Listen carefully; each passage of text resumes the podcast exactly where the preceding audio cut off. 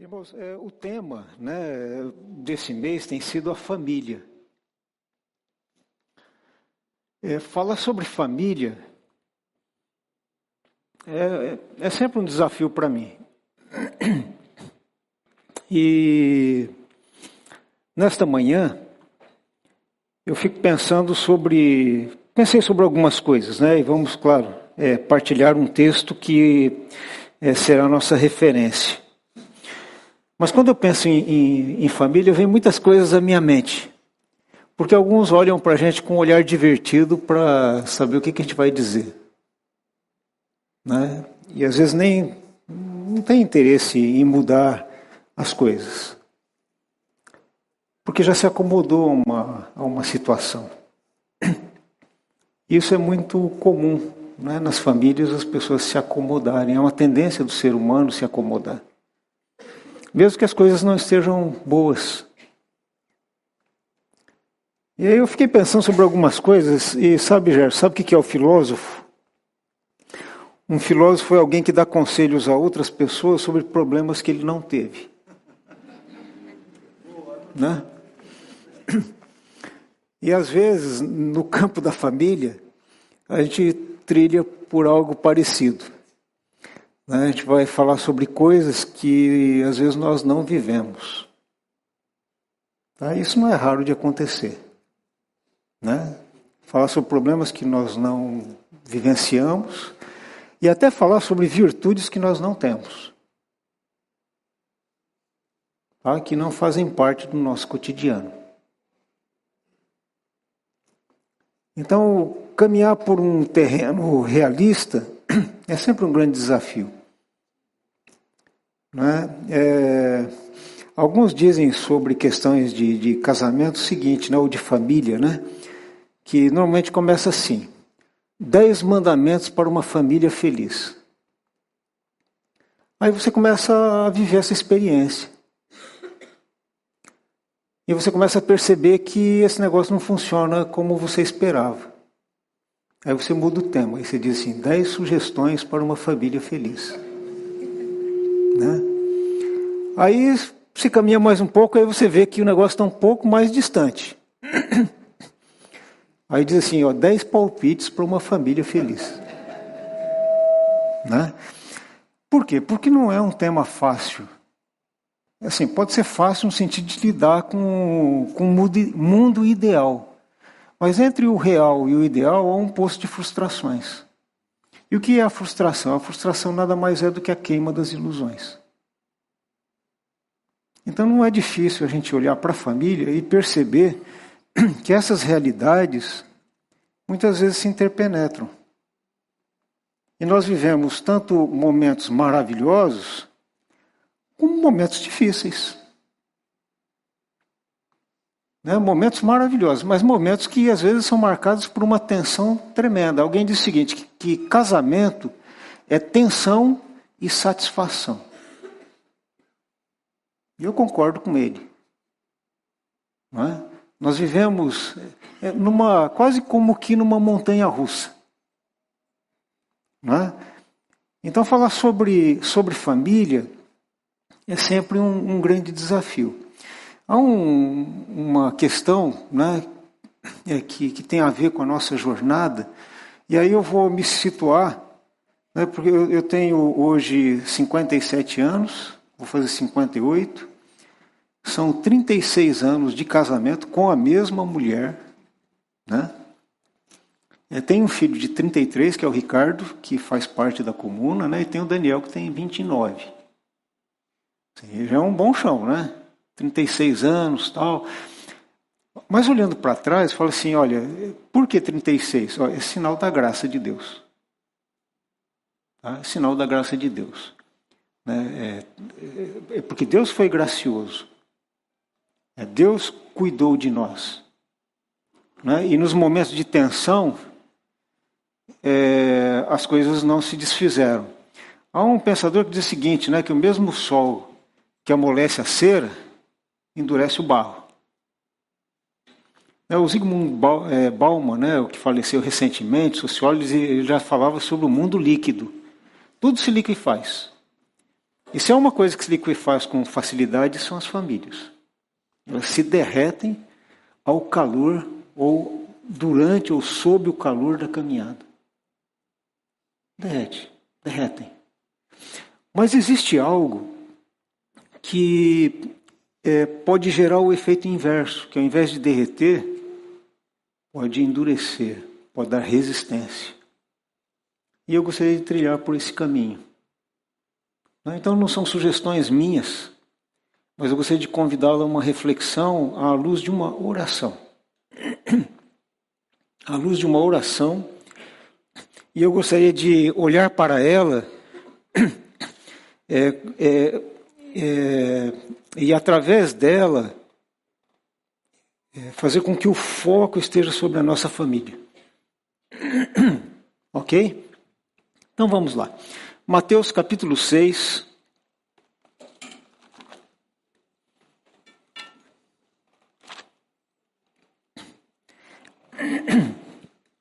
A partir do verso 9. É a oração do dos filhos. Porque para chamar de pai tem que ser filho. Não é isso? Aí eu me lembro de quem? Eu lembro lá de João de João. A todos quantos o receberam, deu-lhes o poder de serem feitos o quê? Filhos de Deus. Receberam a quem? A Jesus. Então essa é a oração de quem? Dos filhos. Dos filhos que se tornaram filhos de Deus por meio de Jesus. É a oração do Pai Nosso, mas nós a fazemos porque somos filhos. Certo? Então vamos lá. É para mim? Poxa, obrigado. Quase que vai o microfone.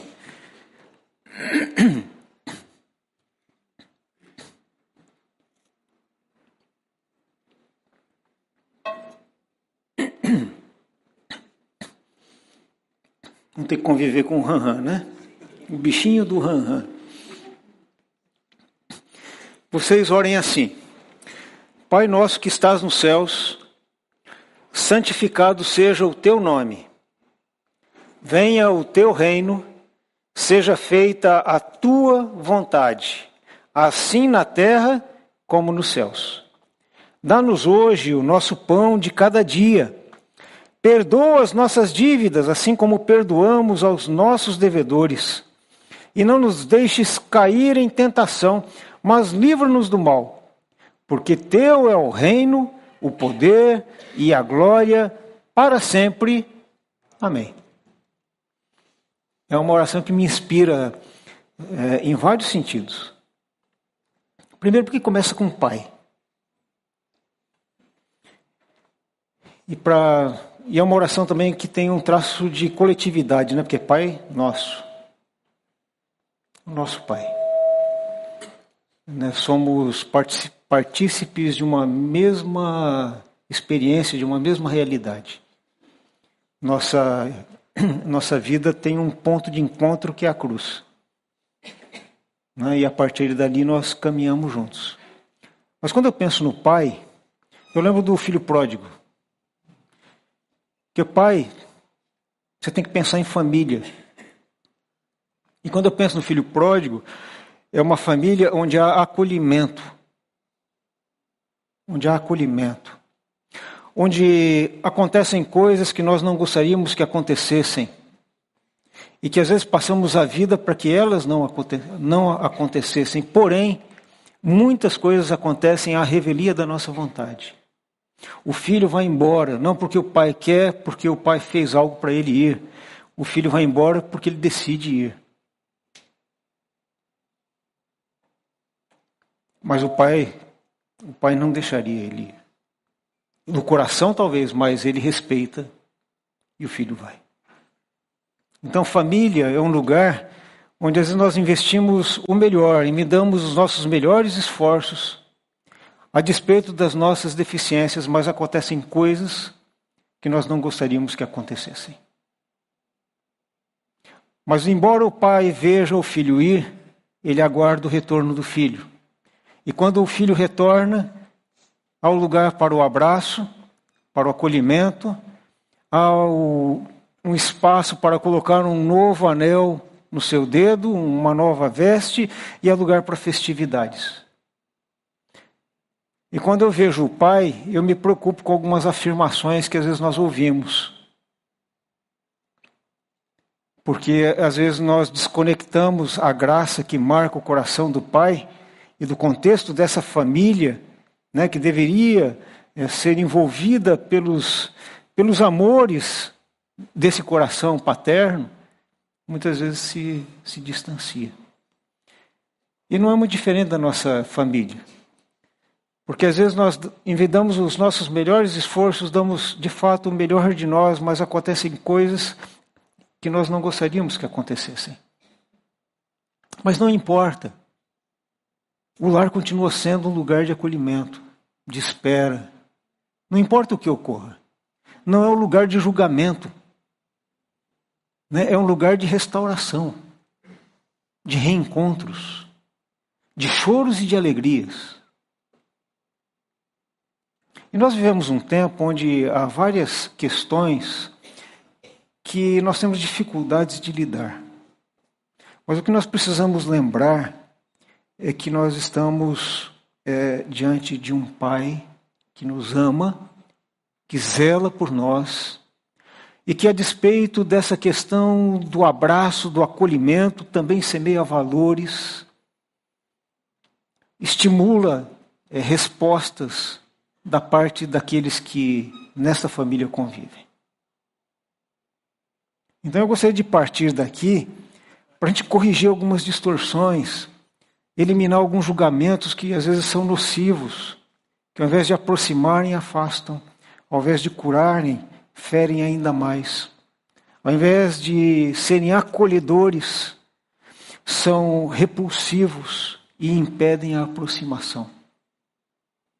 Então nós precisamos rever alguns conceitos, até é, condicionados por algumas expressões, mas que se esquecem de algo essencial quando nós lemos a Bíblia, que é o contexto dessa palavra aplicada à nossa história.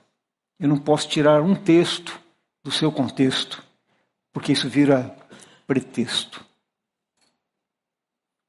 Então vamos né, ao texto e, partindo dessas premissas, considerar algumas questões. Né, essa oração, em primeiro plano, revela algo essencial, nos ensina algo sobre prioridade. Sobre prioridade. O que é prioridade? Eu costumo, depois que ouvi algo, do pastor Hélio Schwartz, num concílio aí, estava conversando com ele, ele falou assim, sobre prioridade, sabe o que é prioridade? Prioridade é o seguinte, prioridade é você fazer o que você precisa fazer no tempo em que está reservado para você fazer aquilo que você tem que fazer. Então, qual é a minha prioridade agora? Minha prioridade é a igreja. Porque esse tempo foi reservado para estar aqui com os irmãos, para celebrar com os irmãos e para ministrar aos irmãos. Então, esse momento, essa é a minha prioridade. Quando eu estou fazendo alguma outra coisa, né, na época que eu trabalhava é, formalmente, aquelas oito horas ou seis horas, minha prioridade era o trabalho. Por quê? Porque aquele tempo estava reservado para fazer o quê? O que eu fui fazer no trabalho. E assim por diante. Se eu não respeito isso, eu quebro e firo a questão da prioridade. Quando eu olho é, para a questão bíblica, há uma, uma prioridade é, que perpassa o tempo. Ou seja, não está é, reduzida ou limitada a um espaço de tempo, mas ela toma todo o tempo. É quando eu faço a seguinte afirmação: se eu pensar na família, Deus precisa ser colocado em primeiro lugar. Então estou dizendo o seguinte, que há uma prioridade que governa todas as demais. Deus. Essa é a prioridade suprema. Só que ela não está é, restrita a um determinado tempo, porque ela perpassa a vida. Então, quando eu penso na família, né, e olhando para esta é, oração, eu vejo que, num primeiro plano, Deus precisa ser colocado em primeiro lugar, né, nesse primeiro momento. E aqui eu vejo que ele lança também alguns fundamentos, algumas bases, é onde você vai é, é, é, estruturar o que você vai construir. E aí eu gostaria de passar por esses conceitos. Talvez sejam nove pontos, como no último sermão, né? Mas espero ser assim bem mais breve do que naquele último sermão, tá? Então, a primeira coisa é que nós precisamos, é, de fato, é, deixar Deus assumir o seu lugar em nossa vida e em nossa família. Né, isso é, é eu diria assim, que é um axioma. Eu não preciso, é, com os irmãos, eu não preciso argumentar para dizer que essa afirmação é, é, é, que ela é válida. Tá? Nós a, a tomamos como verdadeira que Deus precisa assumir o seu lugar em nossa vida. Não é? Em nossa família também. Então, se nós pudermos, é, se pudermos entender isso, eu acho que muita coisa vai mudar. Né? Até a leitura que nós fazemos em relação aos outros também irá mudar. Isso pode nos ajudar muito. Não é? Pode nos ajudar muito. É, mesmo porque quando a gente olha para a situação geral das famílias, o que você vê? Qual é a sua leitura? As famílias estão passando por um momento tranquilo, estável, promissor? Não. Basta você ver os dados da pandemia e ver como as separações se multiplicaram nessa etapa. Denuncia uma série de coisas. Né? Esse, esses dados denunciam N fragilidades. E em alguns casos mais pontuais, até um caos familiar. Então, não, não, é difícil a gente fazer uma leitura dessa situação e como essa situação tem atingido os nossos lares. Talvez você tenha percebido as dificuldades é, dentro da sua própria família. Talvez com seus filhos, com seus netos, com a sua esposa, com o seu esposo, com a sua sogra, nora, etc. E tal. Né? Então, é, Deus precisa ser colocado em primeiro lugar. Por quê? Porque nós cremos que Deus é o Senhor da família. E, aliás, irmãos, é algo, quando eu fico pensando, eu falo assim, é um sonho de Deus que acalenta os nossos sonhos, mas acalenta os nossos sonhos mais sublimes. Porque o sonho de uma família é um sonho sublime.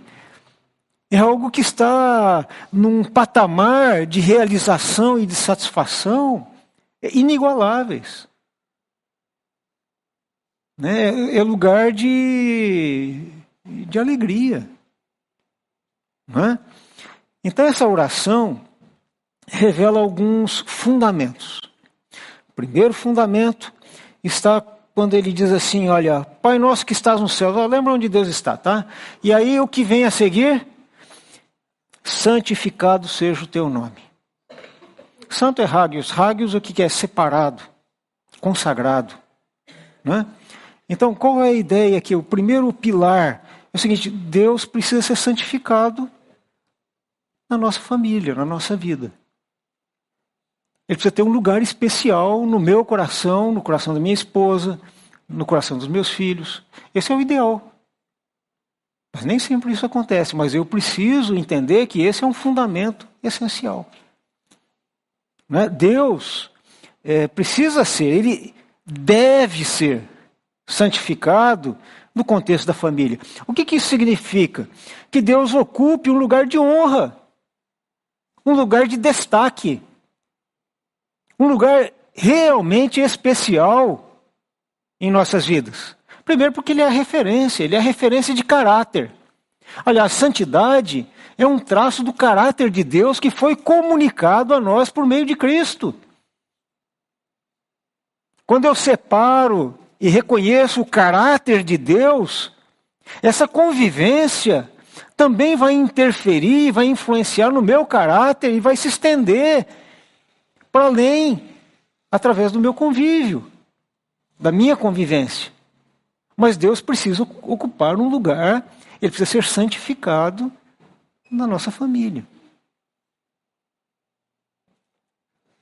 E às vezes esse lugar é negligenciado. Neste lugar, que é a nossa família, há pessoas também que foram separadas, porque essa também é uma ideia, né? Nós somos separados do mundo para Deus. Então, neste lugar, onde nós separamos um lugar especial para Deus, vivem pessoas que foram também separadas para viverem para Ele. E nós precisamos honrá-lo. E como nós o honramos? Aprendendo e reproduzindo o seu caráter, né? aprendendo com ele e reproduzindo o que aprendemos com ele. Esse é o primeiro pilar. O segundo pilar está na sequência, né? Ele diz assim: venha o teu reino. Venha o teu reino. Quando a gente fala sobre o reino de Deus, a gente costuma dizer o seguinte: é uma fórmula né, teológica que diz assim: o reino já chegou, mas ainda não. O que, que significa? Que nós já podemos viver os efeitos do reino de Deus aqui e agora, mas ele só se tornará pleno quando nós entrarmos na eternidade com Cristo. O reino já chegou, porque Cristo chegou. E quando nós dizemos assim, venha o teu reino, o que, que eu estou desejando? Um reino tem um rei. E neste reino, onde há um rei, existem servos. Que, aliás, a expressão zadedulos, que é servo, escravo, propriedades do rei. É, é o que nós somos. Mas esses, que somos nós, desejamos que o reino chegue, que esse Senhor exerça o seu domínio sobre nós. Que as características, aquilo que define o reino, também defina a nossa família. Então vem o teu reino, por quê? Porque a família é um sinal do reino de Deus. Ah, meu filho fez não sei o quê. Mas meu, minha família é um sinal do reino, é o lugar do acolhimento, do perdão, da restauração. É onde ele vai não só ouvir sobre salvação, mas ele vai saber o quanto nós o amamos para recebê-lo e para que ele possa viver a sua restauração. É um, é um, pedaço do reino dos céus, é, um, é uma antessala, não é? é uma prévia daquilo que será a eternidade. Né? Na verdade, devia ser um pedacinho do céu, né? Embora alguns, em alguns momentos seja um pedacinho de um outro lugar que a gente não gosta muito. Né? Então, assim, mas vem o teu reino. Agora, quem é que domina a nossa vida? Quem é que, quem é que manda no nosso lar? É ela. Não, tem que ser o Senhor. Tem que ser o Senhor. E aí, quem que é o, o, o, o Bernardo, né? Que tinha razão, né? Quem manda aqui sou eu. Não, não, não, não. É Jesus. Aí acabou. Né? Né? né? Aí, aí é, foi axiomático de novo, né? Aí acabou. É, não, tem, não tem o que fazer. Porque uma, uma das questões que a gente tem conversado é a seguinte: isso aqui opera a vontade de Deus? Né, isso aqui é um sinal do reino? Isso aqui espelha o reino de Deus? Ou isso não espelha? Isso não espelha, não, não devia ter lugar, né? Mas eu vou falar sobre algo logo a seguir. O outro pilar né, vem logo na sequência, porque ele diz assim: olha, seja feita a tua vontade. Olha, do ponto de vista da informação, nós temos as melhores informações, porque quando a gente qualifica adjetiva a vontade de Deus, como é que nós fazemos? Nós recorremos a quem? Romanos 12, né, verso 2, lá no seu finalzinho, ele diz assim: porque a vontade de Deus é o quê? Ok, se ela é boa, agradável e perfeita, por que a gente não faz? Essa é a grande questão. Eu sei que é. Você sabe qual que é o problema? O problema é o seguinte, é que nós, é, nós vivemos num mundo sincrético, tá? ou dialético, se você preferir. Né? Hegel tinha lá aquele negócio, você tem a, a tese, a antítese ou antitese, e aí das duas você reúne e você tem uma síntese. E é aqui que mora o perigo. É quando a gente tenta fazer isso é com a nossa vontade, com a vontade de Deus. Aí a gente junta as duas coisas, mistura tudo e dá um resultado que não opera a vontade de Deus. Mas que nos dá a sensação de fazermos o que Deus quer, fazendo a nossa vontade. Não é assim? Você já parou para se questionar e se perguntar na hora de que você tenta juntar as duas coisas para ver no que vai dar se não acaba assim? E esse sincretismo, né, ou essa dialética, é perigosa. Porque a vontade de Deus não é negociável. Ou você, ou eu, ou nós, acomodamos a nossa vida à vontade de Deus, ou nós a distorcemos. Então, quando eu digo aqui, ó, é, é, né, quando a oração diz, ah, é, seja feita a tua vontade assim na terra como no céu. Ele está dizendo o seguinte, olha, que a sua vontade, Senhor, prevaleça. Eu estou reconhecendo a superioridade da vontade de Deus e a fragilidade da minha e que a minha vontade, as nossas vontades, precisam se submeter a essa vontade superior, se eu quero ter um fundamento sólido. Do contrário, irmãos, nós continuamos batendo a cabeça. Né? E sob a capa da espiritualidade, a gente não vive aquilo que deveria ser, que é a vontade de Deus. Né? Então, eu preciso pensar sobre essas coisas. É, se de fato Deus é prioridade, né? ou se eu estou acomodando o Evangelho a um estilo de vida que eu escolhi. Né? E esse é um grande perigo é, para a família. Né? Porque esse sincretismo vai gerar problemas para nós. Tá? Então, esse, essa é a primeira parte.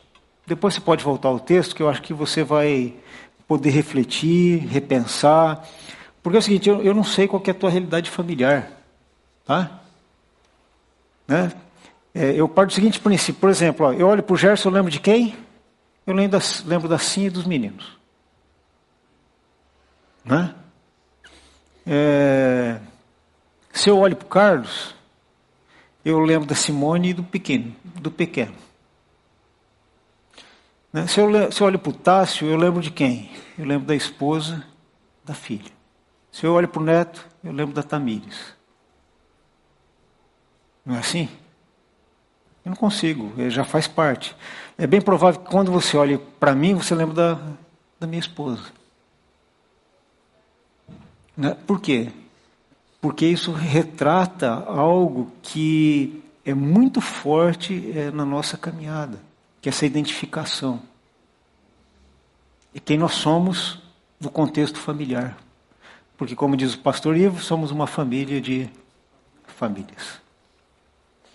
Lavadas pelo sangue de Jesus. Não é? Então, irmãos, é, isso é muito importante. O próximo aspecto né, é, se Deus precisa ser a prioridade, ele tem que ser a prioridade, não é uma, é a. Né? É, na sequência, eu vejo que é um desenho daquilo que marca o nosso cotidiano. Sabe quando o seu pé toca aqui o chão e você sente, opa, isso aqui é real. É onde a fé né, a fé ela se consolida. Onde os fundamentos assumem significado por aquilo que eles provocam na nossa vida. E quando eu penso no que vem a seguir, porque primeiro a gente fala sobre Deus, depois a gente fala sobre o quê? Sobre as nossas necessidades. A gente vai falar sobre a vida. A gente vai conversar é, sobre a nossa caminhada, sobre a nossa jornada. A gente vai falar das coisas que fazem diferença na nossa vida ou que nos fazem falta. Mas a gente vai falar também sobre as nossas dificuldades, do que eu consigo fazer, mas do que eu tenho dificuldade de fazer. Então, oração é quando a gente abre o coração diante de Deus para falar sobre a vida com autenticidade. É onde a gente não precisa se esconder, porque Ele já sabe tudo. Né? E Ele me dá a oportunidade, na oração, expressar o que eu já sei que Ele sabe, mas que eu preciso admitir. Né? Então é preciso dessa coragem da admissão. E aí quando a gente entra aqui, a gente começa a falar sobre necessidades, né?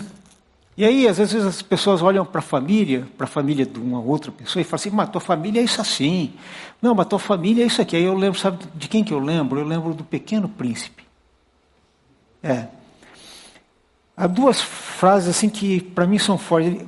Quando o cara chega para ele e diz assim, nossa, isso aqui é tão pobre. E ele responde de um modo espetacular. ele diz assim: Você não conhece a minha propriedade. O que me liga às pedras, às rosas. Quando alguém olha para nossa família e às vezes tem um olhar distorcido, eu falo a mesma coisa: olha, você não conhece minha propriedade. Você não sabe o que me liga à minha esposa, o que me liga aos meus filhos, o que me liga ao meu lar. Mas Deus conhece como conhece os desafios que enfrento. Conhece meu coração, ouve a minha oração e estende a sua mão. Então, assim, não vem dizer que minha propriedade é pobre. Nem não, você não sabe. E eu também não sei. Mas quando eu olho para minha família, eu falo, não, isso aqui é uma preciosidade, porque porque foi Deus que fez, né? Como o Gerson costuma dizer, ou você acha que eu, 36 anos, cheguei aqui é, surfando ali, ó, sempre na crista da onda? É que você não viu os tombos que eu levei. Né, os capotes que eu levei. Igual a corrida lá. Né, chega lá, tá a foto lá, mas você não viu o tombo que eu levei. É. Né, você não viu o tombo. Falei, eu falei assim, eu mudei de esporte, né, mas nem corrida, né? Eu dei um peixinho, é vôlei agora. Né? É claro que você não sabe dos ralados, né? Aí você chega e você quer trocar a panturrilha. Você não sabe. Eu não sei como é a sua vida. Eu não sei o que você eh, passou para estar onde você está. Mas quando eu chego nesse ponto da oração, eu me vejo como gente. Mas eu não perco de vista o meu Deus que me ama como gente. Né? Então isso aqui é fundamental.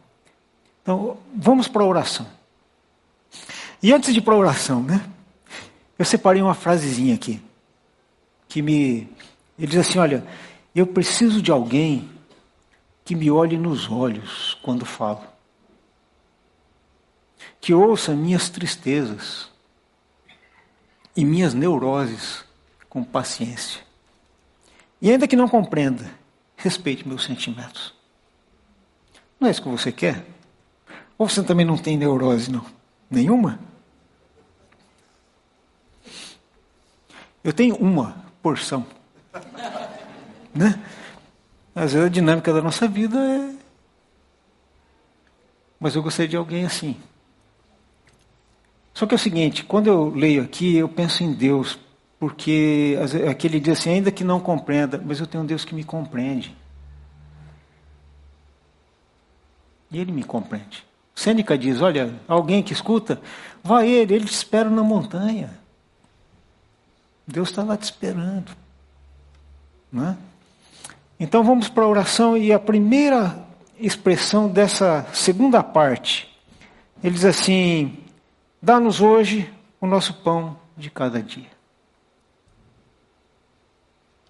Mas o seu problema, eu acho que não é pão. Não é arroz com feijão. Né, eu já disse, nós temos arroz e feijão talvez para a vida toda. Né? Ou teríamos recursos para comprar arroz e feijão para a vida toda. Então, o problema não é de arroz e feijão, não é. Né? Mas nossa fome não se limita ao, a isso. Nossas necessidades não se restringem apenas ao pão. Embora aqui seja artos, mesmo que é pão, pão, pão de comer. Né? Mas quando eu leio, eu fico pensando o seguinte: olha, é, eu preciso reconhecer a minha dependência de Deus. Eu preciso reconhecer que eu dependo de Deus. E que é Ele quem supre as nossas necessidades. E que essas necessidades vão além do pão. Mas que Deus supre. Né, que Deus cuida.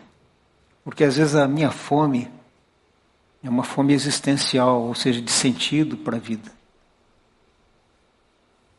Eu preciso de mais. Porque às vezes eu não estou não satisfeito com essa vida que eu levo. Ó, já comprei o carro que queria, já tenho a casa que eu sonhei, né, já tenho os filhos que eu tanto esperei, já né, segui e tal. Não estou feliz.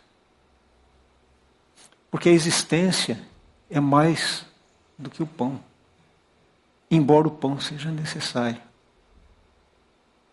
E talvez, falando sobre essas coisas, você fique pensando, puxa, é mesmo. E aí, eu lembro do que Jesus diz, diz assim, é, para o rapaz rico, né? Diz assim, depois ele fala tudo, ele diz assim, ó, oh, ó, tá te faltando uma coisa. Vai lá e faça isso. Se fosse com a gente, o que, que ele diria assim, ó, Silas, está te faltando isso aqui, ó. Para você, olha, Está faltando isso aqui. O que, que ele o que, que ele lhe diria? Não é? O que, que está faltando? Então o Senhor mata essa fome existencial, mata essa fome de afeto. Eu acho que em relação ao afeto nós somos um buraco negro, né? Quanto mais afeto, mais, né? Enfim. Fome de compreensão, de atenção, de respeito. Fome do quê? Aliás, tem uma música popular, né? Você tem fome do quê? Não é? Fome de quê? Mas eu, quando eu penso aqui, eu falo assim: puxa, Deus é provedor. Deus alimenta o corpo e oferece alimento para a alma né, é, o Senhor supre. E, como Efésios diz, muito além daquilo que pedimos ou pensamos, conforme o seu poder que opera em nós. Deus sempre vai além. Eu preciso pensar nisso. Quando eu o que está diante de mim é, é aquilo que Deus colocou de mais precioso, que é a minha família. Não é? E ele continua. E agora ele vai entrar num campo que é um campo, é um terreno minado. A gente vai pisando assim com cuidado tal, né? porque de repente, pum, e as coisas se complicam. Não é? O texto diz assim: Perdoa as nossas dívidas assim como perdoamos aos nossos devedores. E a pergunta que eu te faço é a seguinte: qual família sobrevive sem perdão? Nenhuma. Nenhuma. Nenhum relacionamento sobrevive se não houver perdão. Então eu preciso aprender a receber e a dar. Mas eu é, dou porque eu recebi. E na relação com Deus, Ele nos perdoa primeiro, Ele nos convida para a experiência do perdão. E é por isso que a nossa caminhada começa na cruz. Porque lá eu vejo o meu pecado, mas eu vejo também o perdão. É o encontro das duas coisas. Mas não existe relacionamento que sobreviva sem isso. E às vezes nós não resolvemos muito bem algumas pendências. E algumas coisas é, são recorrentes, repetitivas. O que revela a nossa dificuldade de amadurecimento em relação a alguns temas. Porque nós somos perdoados pelas mesmas coisas e temos que perdoar pelas mesmas coisas ao longo de anos que parecem às vezes repetirem-se. O que revela que nós não amadurecemos. Nós não crescemos em algumas áreas da nossa vida. E o perdão revela o que? Não só a necessidade né, de se tapar aquele buraco, curar aquela ferida, mas revela a necessidade da gente aprender e seguir em frente para não ficar reproduzindo os mesmos erros. Os ditados você já conhece sobre isso, né? que errar é errar é humanas, né? Errar é humanas. Não é coisa das exatas, né, assim? Errar é humanas. Não, errar é humano. Persistir no erro, bom, aí você já sabe. Então por que, que nós persistimos? Não é um problema de informação, não é um problema de compreensão. É um problema de processamento. Não é? Dificuldades aqui é, é confissão, irmão. Aqui é confissão. Por quê? Porque isso aqui eu, acontece comigo, eu imagino que não seja diferente com o irmão. A menos que o irmão tenha alguma origem né, que eu não conheço. Né? Enfim. Né? Então, assim, é, perdão é esquecimento. Eu vou mudar isso aqui. Não? Perdão é cicatrização. Tá? Perdão é cicatrização.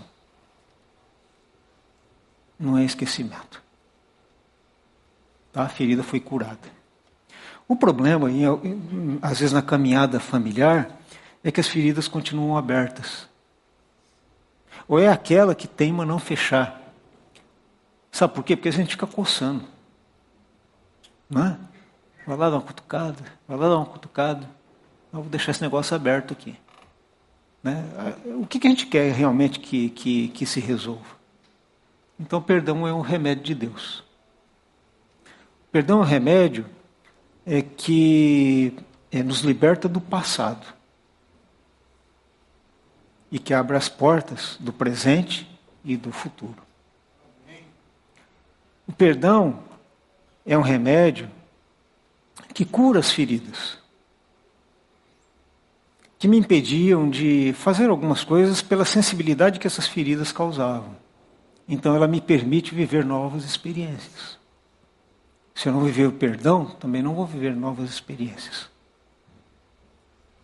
Então, é, liberte pelo perdão e seja liberto também pelo perdão é uma via de mão dupla, né? A gente acha que é só numa direção, não é. Então a gente precisa é, entender essa dimensão. Então o Senhor ensina, ele realiza, e ele sempre espera algo que a gente multiplique. É a mesma ideia do discipulado. Você é alcançado, você é ensinado, mas você tem que também agora se tornar alguém que deseja alcançar alguém também para investir na vida desse alguém. Ninguém é um mar morto, onde tudo para. Né? Aqui nós somos um, um rio que flui. Né? E que leva adiante o que recebeu. Né? E assim vai. Muito bem, vamos. Né? É, é, e aí, ainda sobre essa questão aqui, eu vou realçar ainda essa ideia, né, que a família é um lugar onde as feridas feitas pelos de fora e também pelos de dentro são curadas.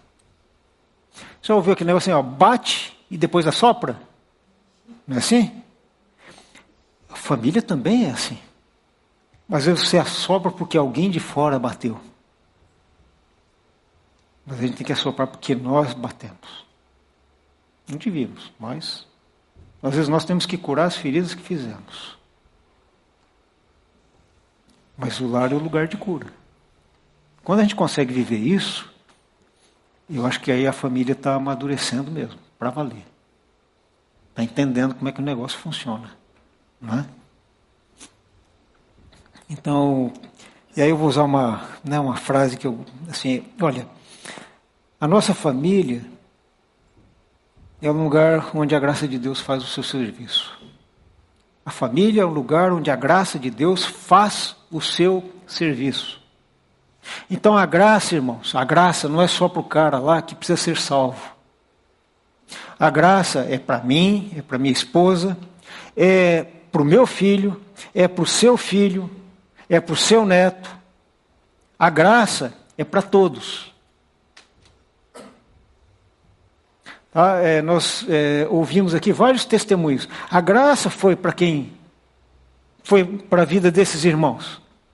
Não importa o que tenha sido, o que tenha acontecido o que esteja acontecendo, a graça é para eles. Será que a gente entende isso? Um dia lá numa situação eu tive que conversar com uma família.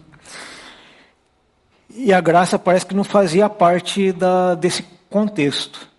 Ele falou: olha, a graça é para sua filha. Ou você acha que é só para as pessoas que chegam aqui na igreja? A graça é para sua filha. Então, irmãos, a gente precisa rever alguns conceitos à luz do que a Bíblia ensina. Porque senão os preconceitos se sobrepõem aos conceitos bíblicos. E aí é um desastre mais uma dialética desastrosa, mais uma síntese fora dos padrões divinos. Então, fique esperto. Né? Fiquemos espertos. Então, esse é o outro aspecto. E por fim, quase por fim, essa aqui é a oração de todo dia, viu, irmão? E não nos deixes cair em tentação, mas livra-nos do mal. Irmão, se há uma oração, né, uma frase aqui que é tão intensa neste tempo, é essa aqui. Porque há muita coisa ruim. Há muita coisa ruim. E aqui é, nós temos um adjetivo, que é o mal. Mas esse adjetivo, na verdade, ele, ele é, um é um adjetivo substantivado. Então ele pode ser tra traduzido da seguinte maneira: é, livra-nos do maligno. Tá? Ele dá nome. Ele dá nome. E mais do que isso, ele se refere a alguém que age e que causa dano, que destrói, que mata, que rouba. Qual é o antídoto? Graça. A graça de Jesus. A graça de Jesus jamais nos faltará. Não é isso? É isso aí. Jamais. Mas eu preciso orar para que o Senhor nos livre do mal e daqueles que se tornam instrumentos do maligno, do homem mau, como diz Provérbios. Mas Paulo também diz assim: olha, fugir de toda aparência do mal. Então, mais do que ser, mais do que é, é, é, pedir que o Senhor nos livre do mal, Nesse contexto mais amplo, eu preciso também aprender a me distanciar daquilo que tem essa aparência.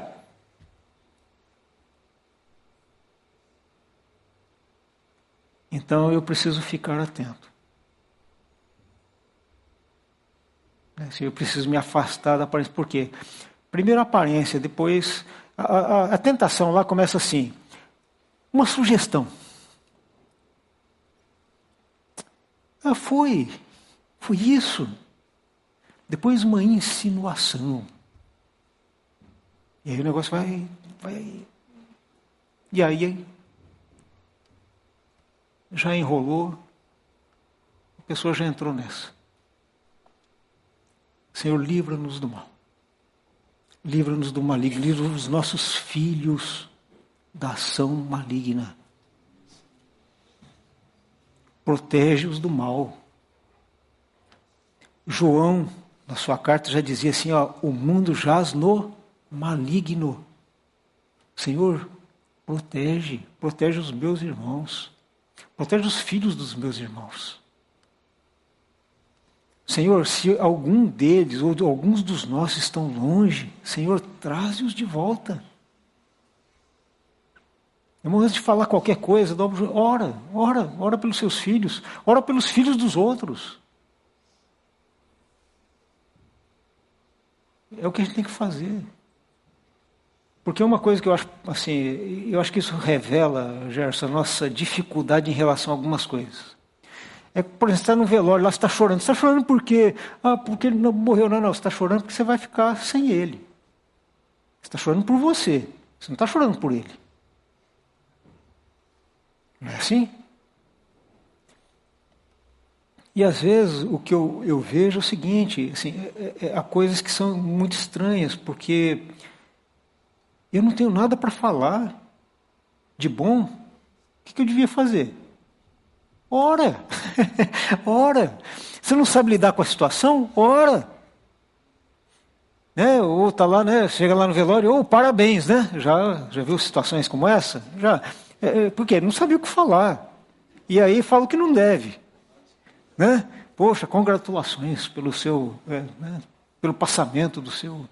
Não, não tem lugar para isso. Assim, irmãos, não tem o que falar? Ora. Não sabe lidar com uma situação? Ora. Tá? É, é a receita bíblica. A falta sabedoria, então peça a Deus. né? Que a todos dá liberalmente. Né? Então, assim, é uma coisa que a gente precisa ficar atento. Tá? E isso, dentro do contexto do perdão, tem uma importância enorme. Senão as pessoas vão ter que ficar perdoando a gente por aquilo que a gente não deveria ter dito, pelas feridas que nós não deveríamos ter causado. Então, assim, Senhor, é, nos livra do mal. Não permita que a gente entre nesse caldeirão, ou como diz o gesto, nessa máquina de moer carne. Porque o que vai sair do outro lado não vai dar para. Como é que a gente vai arrumar esse negócio? Só Deus. Só Deus. Né? E, por fim, pois teu é o reino, o poder e a glória para sempre. Amém. Eu lembro de Romanos, porque dele, por ele e para ele são todas as coisas. É diferente com a nossa família? Diferente com os nossos filhos? Não, é tudo para ele. É, nossa família veio dele, subsiste por meio dele e deveria existir para ele. Né? Então, esse é um dos grandes desafios. Né? E, para mim, essa oração me faz pensar sobre minha família. Ela faz sentido para minha família. Ela me aproxima mais de Deus porque ela revela como eu preciso de Deus né? é, nessa experiência. Diante da minha imperfeição, diante das minhas dificuldades. Esse é o propósito da vida, tem que ser para Ele. E com o relacionamento com o Pai, Pai, Pai Nosso, eu fico aqui com. Eu chego a um desafio que, numa frase do Bachelard, é, constitui o desafio de todos nós. Você sabe o que é amar? Para o Bachelard, amar é a arte de manter a chama acesa. Amar é a arte de manter a chama acesa. Eu vou fazer aqui um, né, a minha releitura do Bachelard. Porque quando nós amamos a nossa família, essa arte de amar é permitir que a chama permaneça acesa. E um dos símbolos, daí a minorar, etc e tal, né? É, o que, que é a chama acesa? É o símbolo de que o Espírito está presente. É que ele ocupa o espaço que ele precisa ocupar. Então, quando eu termino essa oração, e digo, né? É, pois teu é o reino, o poder e a glória para sempre. Eu expresso também o meu desejo de que a chama do Espírito permaneça acesa. Porque é ela que vai simbolizar as realidades dessa oração na nossa história. Não é? Então, é possível? É possível. Por que é possível? Por que é possível sonhar? Porque Deus sonhou primeiro. E ao sonhar primeiro, Ele nos ensinou a sonhar o mesmo sonho. Né? Para que ele se torne realidade.